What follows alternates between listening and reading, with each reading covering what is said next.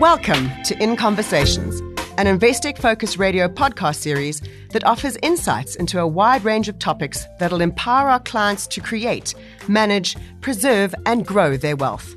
2023 was the year artificial intelligence went mainstream. From ChatGPT to Gamma, large language models and other AIs have become everyday tools used by millions of people around the world.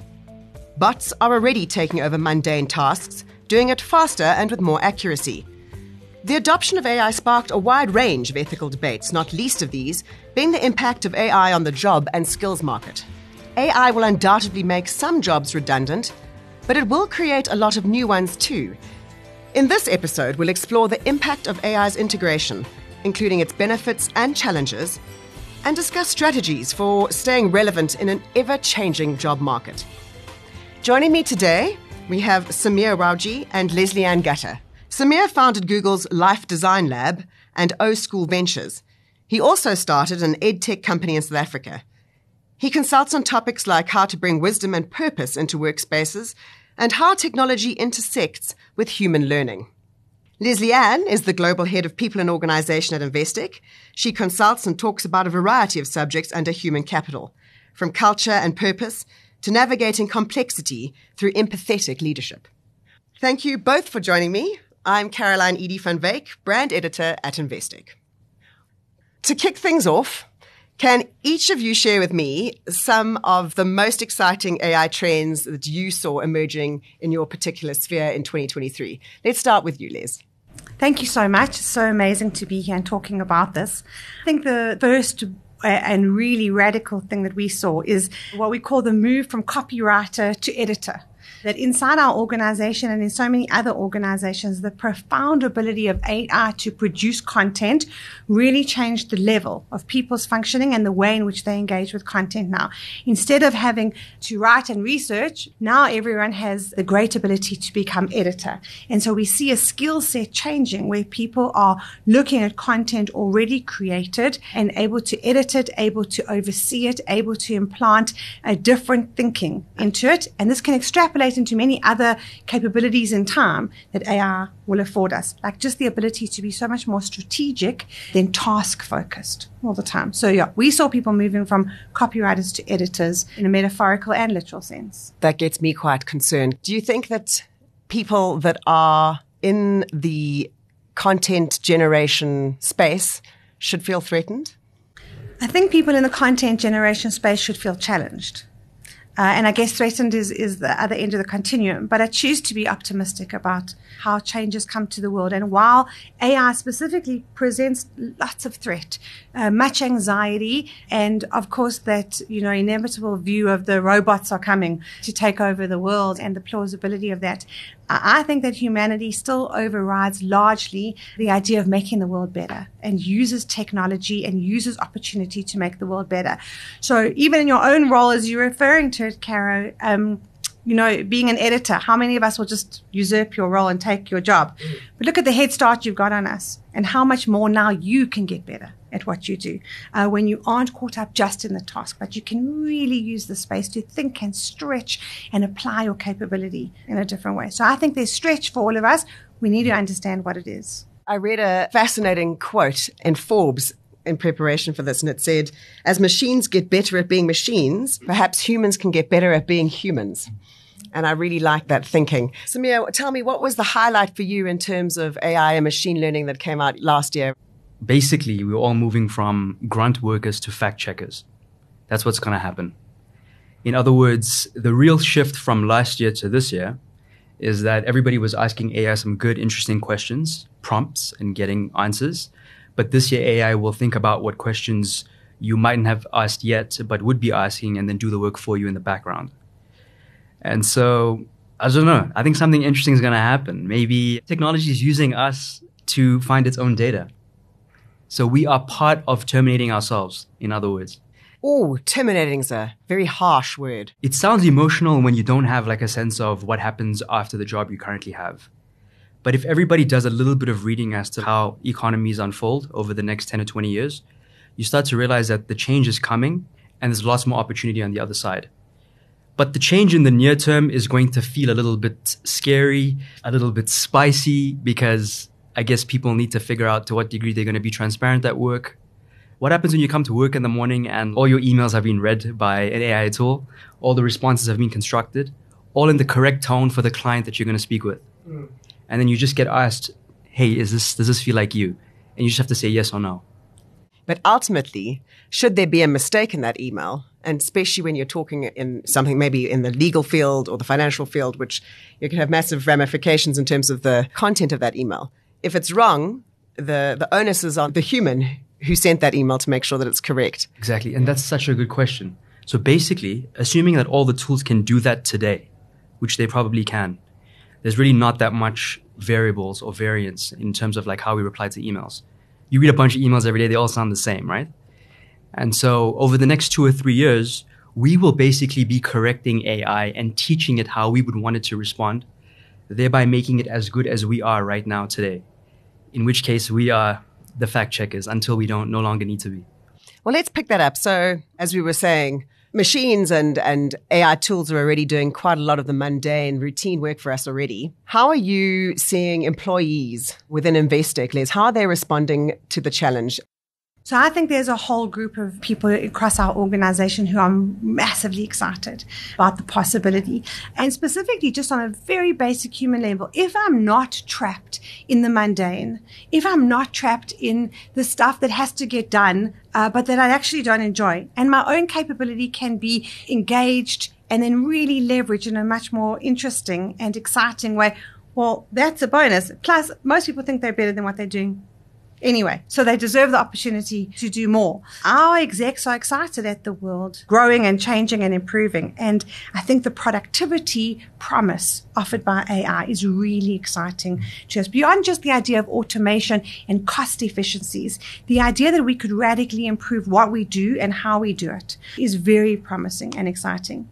I think a word on anxiety is necessary and important. Change is hard uh, especially that that feels like it could affect and impact your earnings and the way in which you take care of your family, you feed your children, you send them to school. So the idea that what I do now won't be the same and it could impact that is obviously scary. So I think the job of executives or the responsibility of executives and others is really, yes, to engage in the knowledge of it, but to offer something that sounds like promise. So it's here to stay. Forbes is quoting that 75% of companies expect to use AI tech within the next five years. So, I mean, only 25% of them don't think it's going to affect their companies. Sameer, to you, how would you advise employees, but also employers, to make sure that we positively reinvent the work models to make sure that everybody's brought on board with this AI influx? Yeah, it's a good question. I think there are a lot of exciting business models that are like at the edge of every industry even banking, for example. You think about alternative currencies, you think about financial well being related to emotional well being. You think about where the world is headed in terms of how people look at money, define it, and understand it and transact with it. And I think when you're sitting in meetings, these are all very exciting ideas, but when do you get to them if you're so bogged down by your current business models? And so I think it's exciting, it should be exciting for staff everywhere in every kind of a company to think that you can eventually get to those sort of moonshot ideas when your basic everyday stuff is taken care of. And I think that if I was leading HR, I would think of the following. Reid Hoffman wrote this book called uh, The Alliance. It's an interesting book. It's basically about how you should be in partnership with your employees as a manager. And I think the world is different now in that it used to be that executives had all the information. They'd get it all from McKinsey and it'd all be private and strategy was delivered in this sort of discreet way. But now everybody knows everything. And so I think uh, young employees would want their manager to come and say, hey, listen, let's just have an open conversation. You may not have this role in two or three years. You are going to help us get to that future, so we do need your help. Let's help you reinvent your career after that. What does that look like? What skills do you need? The business may take on a more entrepreneurial role. How can you maybe contribute to that? In that way, that person feels happy in taking you to that future, but can also see a future for themselves beyond that. So let's get down to some practicalities. We talk about reinventing roles, how skills are going to change. We're not going to be bogged down by the mundane rote type of functions that we have. Have you seen a, a shift, Les, or is it a bit too soon in terms of what you're looking for in terms of new employees? So uh, it is a little too soon. We, we aren't seeing a massive shift in what we're looking for, but I think we are seeing green shoots around around a, a, different language that's happening. For a long time, we've heard employees talking about meaning, about purpose, about wanting to be part of something bigger than themselves, and they link AI into that. That's not just like a philanthropy CSR thing. That's just about how forefront are you as a business uh, in the world? How are you thinking about the big complexities? And people want to be part of that. So we're seeing quite a demand for that in terms of being attractive to employees.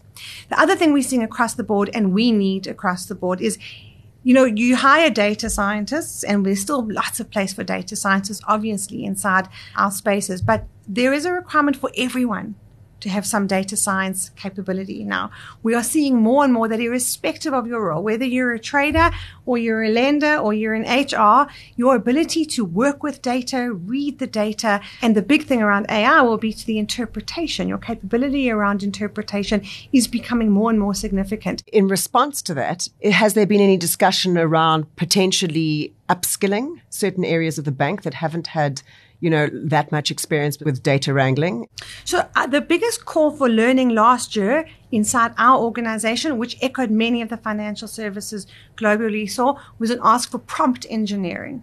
For, for learning in prompt engineering, that people learn how to prompt the AI, how to ask those questions uh, in very significant uh, ways. And so we had a huge influx of people wanting more and more prompt engineering. And as we offered programs and learning, so more was required because just like the AI, as you learn, so you, you know, you, you have the capability to learn more. So our big piece was around prompt engineering mm-hmm. and, and the ability to then work with systems that can use data helpfully. And we've got a couple of platforms uh, that we're working with here. But on the other end, a lot of what we heard more of, and it talks to both of what you said, that humans can become more human. We've seen people say we need more human skills. Mm-hmm. We need more human capability, that we really want to take moments that matter and make them matter with our people.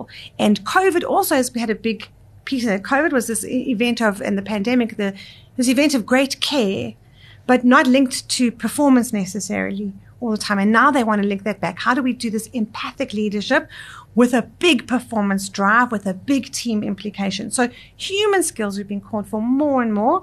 And then this prompt engineering and this working with data piece. Sameer, if you could uh, give a piece of advice to matriculants and they had to choose the subjects that would best future proof them for the workforce that they're about to enter into, what would be your top tips? Yeah, I think uh, anybody that knows how to start a business is a lucky person, you know? Because I guess there's more than enough ideas to work on. There's more than enough money moving around. There's more than enough ideas that are on the human side of things. These are trillion dollar industries that are untapped. And these are purely human centered businesses where even if a machine can mimic those things, like for example, you can listen to a meditation on your app or you know you can do like a youtube guided yoga but it's nice to go to a studio with other people with other you know with real humans or go to a therapist and actually talk about your stuff with another human that you can feel. So those seem like small things and maybe they're usually bucketed into this thing called well-being but it's mental health it's therapy it's alternative healthcare it's meditation. And so i think i would say learning about philosophy learning about the liberal arts is excessively important now that comes as a surprise to me. That was not what I thought you were going to say. So you're saying in the face of AI mm. and we're needing to be prompts, prompters and we need to be data wranglers, you're saying we must go, do not forget about the humanities. Oh yeah, because tools are always applied to humans and humans can only be learnt about in the humanities. And what Lesley was talking about, prompt engineering is knowing how to ask good questions. And you can only learn how to ask good questions from subjects that teach you critical thought around people, around culture, around society. Otherwise, you'll never know what to use the tech for. As a country, we're very science focused. Nothing wrong with that. It, we just have to balance that with what I call liberal arts or philosophy. Okay, just link to that because I think Sameer said something that uh, is profoundly important for, for people to start playing with. It's counterintuitive. I get it, but it's it's profound. That actually what we should be doing is doing the more human thing. So Yuval Harari, in his latest article, writes about the thing that if you want to equip your child for the future, from the time they can speak, right, from the time that they've got language, you should start imbuing them with two things: critical capability, critical reasoning, and philosophy. And we should be teaching our children because at the end of the day, the thing that the machines may or may not be able to do, and this is also debated, but is that very ethical, very moral, very applied thinking thing. Only as good as we are at it will the machines be as good at it. So I think that idea that everybody, irrespective of the profession you've chosen, that should be spending time mm. on philosophy, on dualism and, and, you know, the kind of thinking that is about epistemology and existentialism. These are things we should all be tackling as humanity because that what will differentiate us rather than doing what the machine can do. Let go of that. The machine's going to do it. Now let's do the thing that makes us us. Yeah, exactly, yes. Yeah. So almost rediscover what is the actual tenets of being human. I love that. Do you think that there are some jobs, because there will be jobs that are lost? Could, could you tell me a few that you think are going to be made redundant? And do you think that there are some new, new roles and new opportunities that will uh, arise? I think AI is intended to replace all jobs so that smart people can be put to better use on the planet. That's basically it. Senior managers don't have to fact check because computers will be good at that in three years. And then the partner has to be the only human that's around to present or get on the call or show face. But that's a good thing because kids want to change the world. But, you know, when you get to fourth year, it's all about like, okay, where's my first job, you know? And that's going to be in accounting. It's going to be in law, in finance, in engineering. And not all engineering is good engineering. Some people are just building things for the sake of it, you know? And so if they're chasing that for status and cash, they're never going to focus on important things that actually move the needle. So this is AI's gift to us. I think. Terrific. And you, Les, do you see certain roles you're not going to have to put them out to market anymore? I'm so cautious to, to say because we just don't know. It's, it still is really early days. And I think we don't know. And I think for a long time we've been saying these jobs will be redundant. Administrative jobs will be redundant. Data capturing jobs will be redundant. And yet we have many data capturers and lots of administrators uh, amongst us, and they're really good at what they do, and we, we really need them. But I guess the idea that we could elevate all jobs, that we could really take away task that a humanity can apply it's creative force. Yes, creativity and strategy will be a very interesting play. It's hard to call what won't exist, but uh, you know, data capture, administrative functions, and I think it's aspects of those roles. So if you took the role of a PA, for example, right, a personal assistant, yes, Copilot, Microsoft's Copilot says it will give you a personal assistant, but there's something very plausible and, and wonderful about a human being who mm-hmm. takes up that role too. So if he or she is able to take up that role in the human capability of the high touch stakeholder engagement rather than the diary setting or the email answering, mm. what a great, what a great day. Yes. Truly a gift yeah. from AI. I agree. So to wrap up, what do you believe will be the most important factors for success in the job market post 2024? And how can individuals position themselves to succeed? Get philosophical uh, and and really work on on critical thinking and the ability to be uh, strategically critical in in all that we do. Hone what used to be called soft skills, which is it's not soft. Very derogatory. In, yes, not soft in any way. Just get as, as human. Everyone's That's a funny. leader, you know. Let's all all those those those skills um, need really uh, to be honed, and then at the same time build on your ability to be data driven and evidence based, uh, because mm more and more that fact checking. Uh, is the art of what we're all going to be part of, and we're going to make even better, really good decisions with all of that in our, you know, all those bows in our in our armor. And Samira, you know, you're sort of at the forefront of this type stuff, and you keep very up to date. What, what sort of technological advancements and trends, and what what platforms do you suggest people continue visiting to just stay up to date to make sure that they at least know what's coming around the corner? Basically, nobody knows everything, and everybody is wrong some of the time knowing that everybody is wrong some of the time helps you to have some space for your own thought, mm-hmm. which I think is important in this mm-hmm. thing. Don't follow everything you read. Mm. But um, there are three people or areas that I follow, which I think would be useful for any educated person to sort of follow. First is uh, a guy called Naval Ravikant. And he is an investor that's focused on, I would say, the systems thinking approach of AI. How does AI connect between different ideas, philosophy, business, economics, science? One needs to know how the dots connect Sam Altman, who's obviously running OpenAI, and he's obviously heavily invested in. These people are invested in being thought leaders. And then the third is uh, a guy called uh, Chamath Palihapitiya. He was one of the early employees at Facebook, and he runs a, uh, a billion dollar fund called Social Capital. And he talks about all of this from an economic standpoint. So the three is systems, technology, and economic. And I think if you have a good sense of that, then you'll always feel somewhat in the know and how that applies to your to your everyday work. Thank you so much for joining me. I really enjoyed that chat. We hope you enjoyed our discussion with Sameer Rawjee and Lesley Ann Gatter on the skills and careers of the future in the age of AI.